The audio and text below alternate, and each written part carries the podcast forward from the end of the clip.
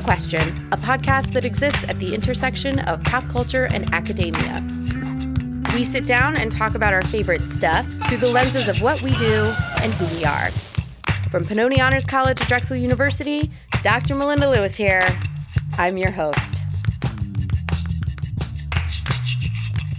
I'm here with Tim Gorichanaz. Am I saying that name right? I say Gorshanas. Gorshanas. Uh, assistant teaching professor of computer and informatics here at Drexel University. And we are going to talk about ultra running as a thing to experience, to be, to do. How are you? Hey, doing well. Happy to be here. Are you excited to talk about ultra running? I love talking about ultra running. So let's start from the beginning of time. How did you start running? yeah, I was never an athlete. I was like the kind of kid who would like sit and like read a book or like organize rocks or something. And then fast forward to when I was 20 years old, my mom signed my whole family up for a 5K. Yeah, so I have eight siblings. So all of us ran this 5K at the zoo in Milwaukee, and we ran around it twice. And uh, I, I knew from the second that I finished that like that was something I wanted to, di- to dig into. From that day on, if I was going somewhere, I was running.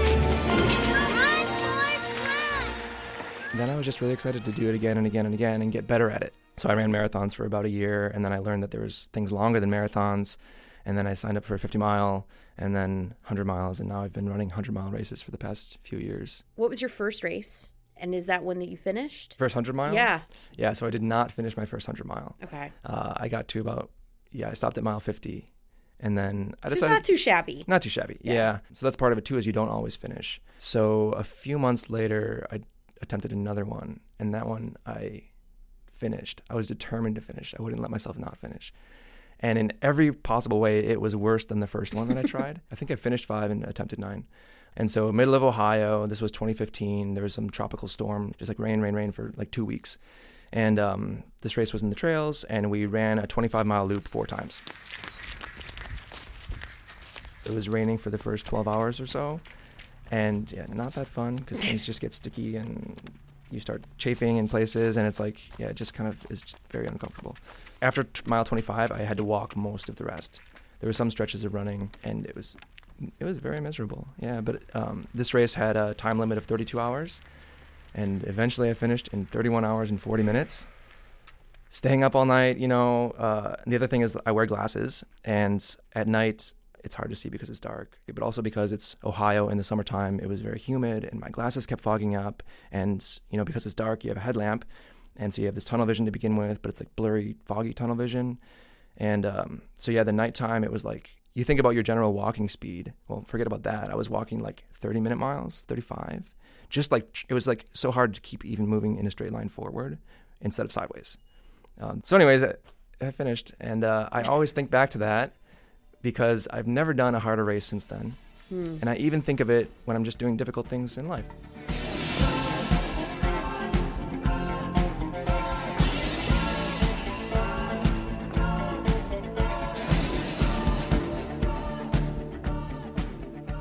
How does that kind of experience shape the next part of a race or starting another project? Yeah. There's this sense that I always feel that I want to keep taking on bigger and bigger challenges. Right. And so we saw that from moving from a 5K to longer and longer distances. And so the challenges can come from having longer distances or from things like having different formats of a race, making things more difficult on myself. So, So there's not really the same sense of like conquering that I think comes with like other sports that test like endurance of like I'm going to conquer this course.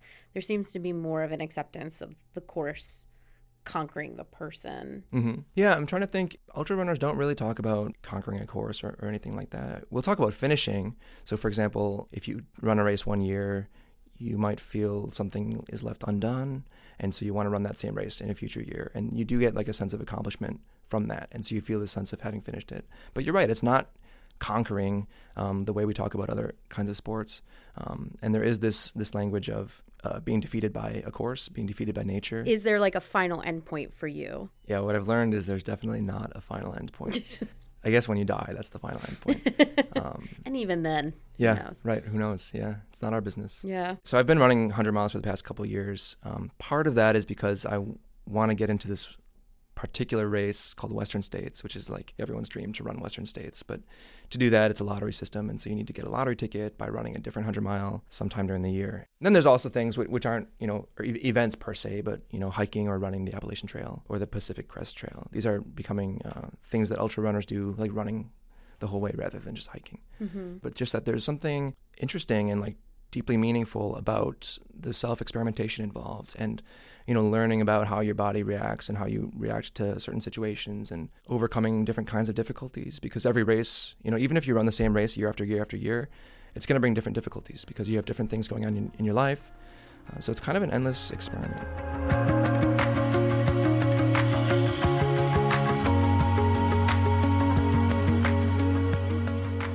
Do you have a power song that like gets you geared up? I do listen to music sometimes.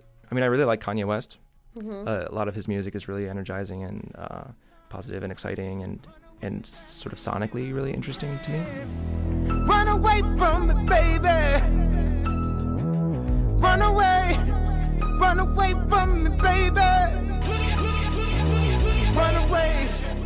The thing with a 100 mile though is you don't want to be like super high energy all the time. You don't want to like, be hyped. Yeah, you don't want to, because then you'll just run too fast. And so, yeah, a good long distance running playlist is if it's gonna be music, it's gonna be a mix of like, you know, slower things and and then more like high energy things like mixed in mm. between. So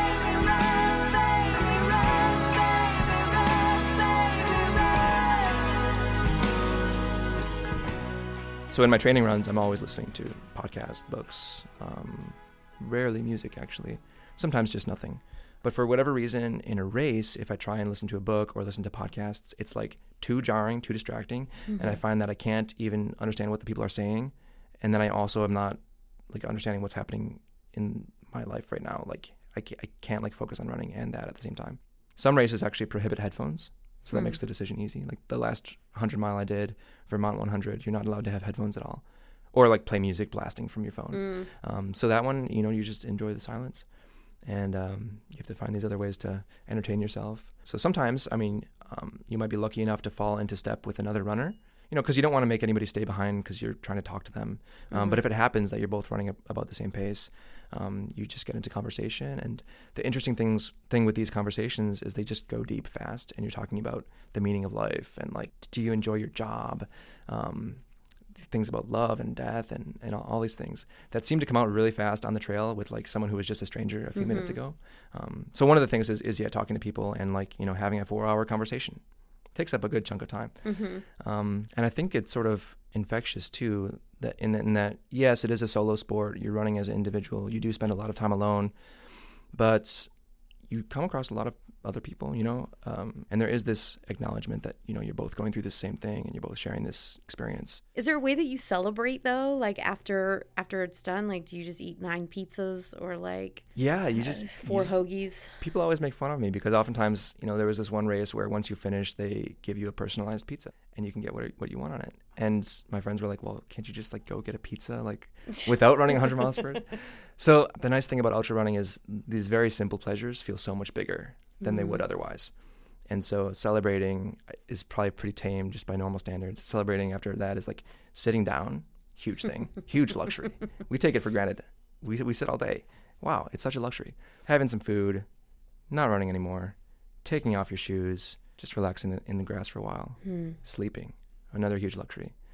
And then the next like two weeks, you just eat as much as you want, and you're just perpetually hungry which is great. It, yeah, it's yeah. fun to celebrate with food, right? And so if you can eat as much as you want, sort of like a Hunger Games kind of thing, you know, without the barfing.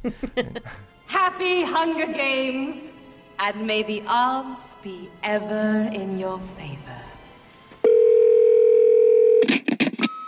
Hey, it's your mom. I have a question about that podcast you do. Are you on the Instagram or the Twitter or the Facebook?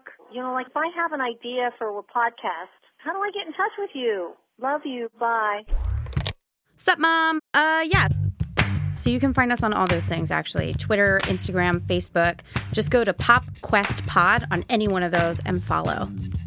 If you want to send us ideas, you can either go over to our website and leave us a message at PopQ Podcast, or you can get us directly at popq at drexel.edu. You can actually find us on iTunes, Spotify, Stitcher. Um, I can help set it up when I get home, but then you have to promise me to rate and review. All right, love you. Bye.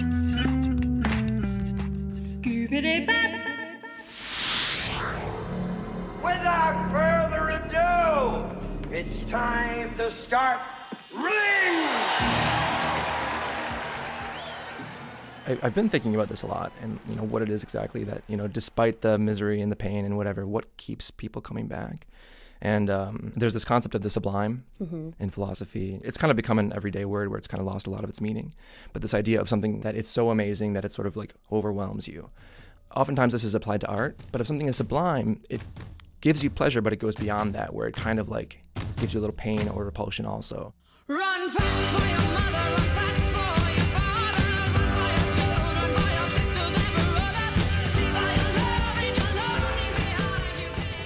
How do you find the joy in suffering? Yeah, well, first we can ask like, what is joy? And your first thought might be, oh, it has something to do with happiness. You can have moments of happiness, or we have the sense of lasting happiness.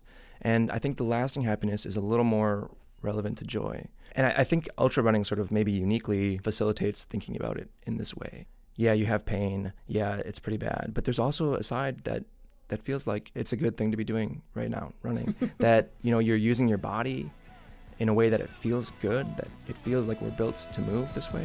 Come on with me, tramps like us. Baby, we were born to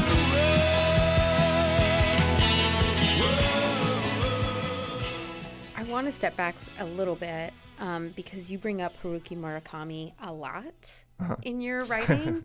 Um, suppose so. I mean, he's definitely like an anchor in some ways, and I find it interesting because reading his work, there's a lot of slipping in and out of worlds, things being real and yet not real. And also, he is a runner, and I feel like reading his works can feel like taking on a long distance task. Yeah, so there's a lot going on there. He really shows the weirdness of the world, you know, like uh, so there's there's sort of fantasy elements or people call it slipstream or magical realism or whatever where reading him sort of opens me up to the wonder and weirdness that we experience in our own worlds, you know. He he does talk about how um, when he runs, he dreams and running he, you know, works through different ideas or different ideas come up. And so he does have this relationship between his running and his writing. And uh, Mihaly Csikszentmihalyi, who co- people know as he coined this concept of flow, where athletes are in the flow, or uh, musicians can be in the state of flow um, when they're having like a peak experience, when um, the challenge they're undertaking matches their abilities in, in such a perfect way. Um, and he did a lot of research with um, some athletes, uh, rock climbers, for example. And people, rock climbers, talk about the same sort of thing where at first it seems like they're sort of leaving real life and going to do some rock climbing and then coming back to real life. Um, and after they do rock climbing long enough, they start to switch it and they realize, oh, rock climbing is actually the real life, and this other thing is sort of just a mask. And so I think there's something like that in ultra running where um, it unlocks something that makes you keep coming back to it. And uh, in my case, keep going to longer and longer distances.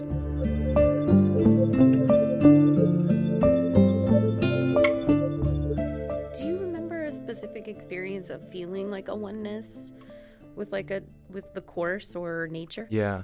The the first one that comes to mind is when I ran Zion 100, which is in Utah. There's Zion National Park. The race isn't in the park, but it's like right alongside the park. And so I remember a few points during that race where I would just like see this huge mountain in front of me and it was this sublime thing like how can something just be there so big sitting there and it feels like more it's not like you're running per se but that like running is happening to you you're being run.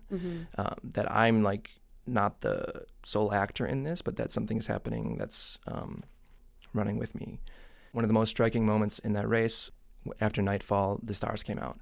And at the point when the stars first came out i was like running on a very flat area and so I turned off my headlamp and just looked up, and there was so many stars. And wherever I was, it was such that I could see like from horizon to horizon in, in every mm. direction. And there was, it didn't feel like there were any obstacles. And so I was just sort of like in this sphere of stars, which is a kind of experience that you don't get too often.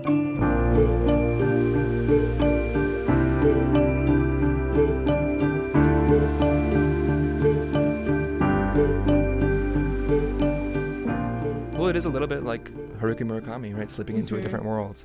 You know? There it is. Yeah. So when we talk about pain and pleasure, I mean, there's a lot of suffering with the body. What are some of the worst parts? Yeah, sometimes when I'm running an ultra, as part of this sort of digging into the suffering and experiencing joy through that, I just make a list of all the ways that I'm suffering and every way that feels bad at this moment. And so somehow somehow that helps me. But yeah, I mean, there's the typical things of like your muscles are sore and maybe cramping and just everything's kind of burning. Um, sometimes my eyes are just really dry, like my whole my my face feels kind of raw.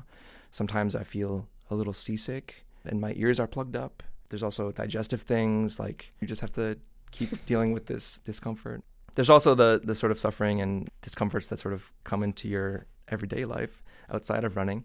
And then there's like the mental suffering too of, you know, as much as I talk about, you know, joy and digging into things and feeling the sense of accomplishment, it also plays on, you know, what we call your demons or we feel haunted sometimes. You know, you're running it's three in the morning, you've been running all day, uh, you're not as far along as you hoped you were, and somehow out of the depths of your mind, every failure you've ever had comes to light.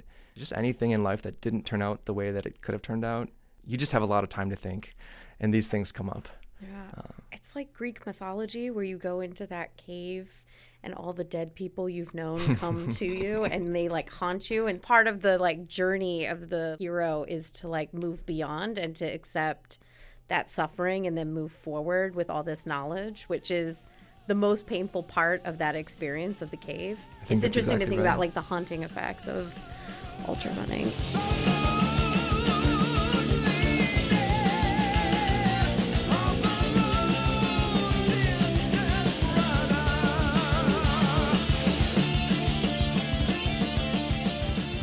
What are some of the more kind of pleasurable things that kind of help keep you moving mentally? There's a lot of focus on pain and sort of negative self-talk that comes up, but there are many moments of positive joy, even you know plain old happiness, um, that I think are the majority of it.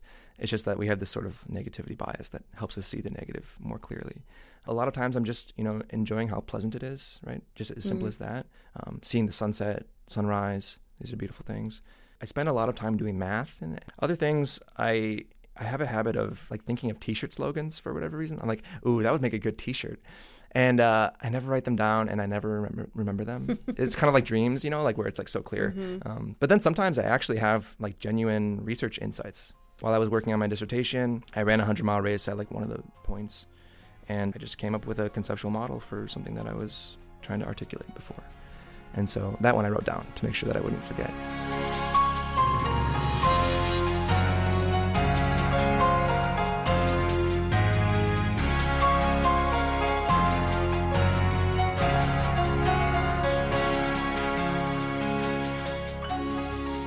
One of the best things about ultra running, I mean, besides having these sublime experiences and getting to travel to cool places, meeting interesting people, you get to do something that in a lot of ways is utterly selfish. And we don't often have license for that in, in our lives. I think that's part also of what keeps me coming back is that there's something interesting and like deeply meaningful about the self experimentation involved and you know learning about how your body reacts and how you react to certain situations and overcoming different kinds of difficulties so it's kind of an endless experiment Well, thank you so much for sharing your experience as an ultra runner and all of the components in, involved. It's been a really enlightening conversation. yeah thank you this was a lot, a lot of fun Pop the Question was researched and hosted by Dr. Melinda Lewis. Our theme music and episodes are produced by Brian Kantorek, with additional audio production by Noah Levine. All of this was done under the directorship of Erica Levy Zellinger, the deanship of Dr. Paula Morantz Cohen, and the Pennoni Honors College at Drexel University. I know it's important. I do. I honestly do. But we talking about practice, man. What are we talking about practice.